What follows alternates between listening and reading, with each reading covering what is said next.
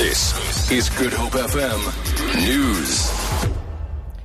Good afternoon. South Africa will be one of the affected countries when Anglo American implements its plan to cut between 5 and 20% of staff at head offices around the world.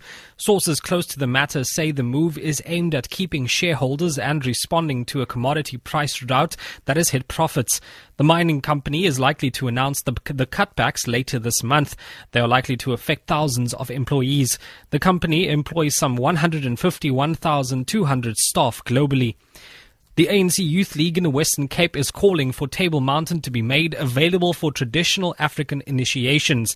Youth League says prospective initiates face, face a variety of challenges on their path to complete the rite of passage into adulthood. They say a major challenge is a shortage of land for this practice, in addition to traveling far distances and unsafe conditions in the initiation camps. ANC Youth League chairperson in the province, Mohammed Sayed, says they are open to other suggestions from provincial government. We're using this to spark off a discussion. The Western Cape government can provide an alternative space of language we feel is suitable and which is also symbolic enough, then we will take it. Southern Cape Police have confiscated drugs with an estimated street value of more than 300,000 rand from two suspects in Knysna. Police spokesperson Bernardine Steyn says they are investigating a possibility that the drugs were coming from Cape Town. Steyn says they acted on a tip-off from a member of the public. Surveillance was held during which a man and woman were noticed. The two suspects were searched during which nine plastic bags containing tik and 30 pieces of cocaine were found in two boxes inside a travel bag. Officials in Tunisia say they have uncovered the network behind the attack at a beach resort that led to the death of 38 tourists. IS militants say one of its members carried out the attack.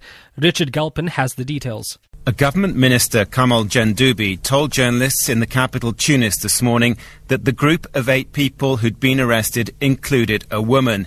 Another government minister has also been quoted as saying that the gunman Saifuddin Rizki had trained in a jihadist camp in Libya on the currency markets, the rand is trading at 12 rand 25 to the dollar, 19 rand 12, 12 cents to the pound sterling, and 13 rand 58 to the euro.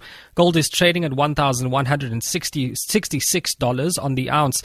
The price of Brent crude oil is at $62.70 a barrel.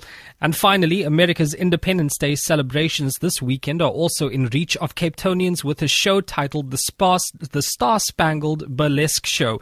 The tongue in cheek revue at the Masque Theatre in Muizenberg has been described as a comedic affair of old school glamour and tease. Next week, the same theatre is paying tribute to the legendary group The Bee Gees with a performance titled Staying Alive. A five piece band will be playing the group's evergreen hits. For Good FM News, I'm Ajikshay Peterson.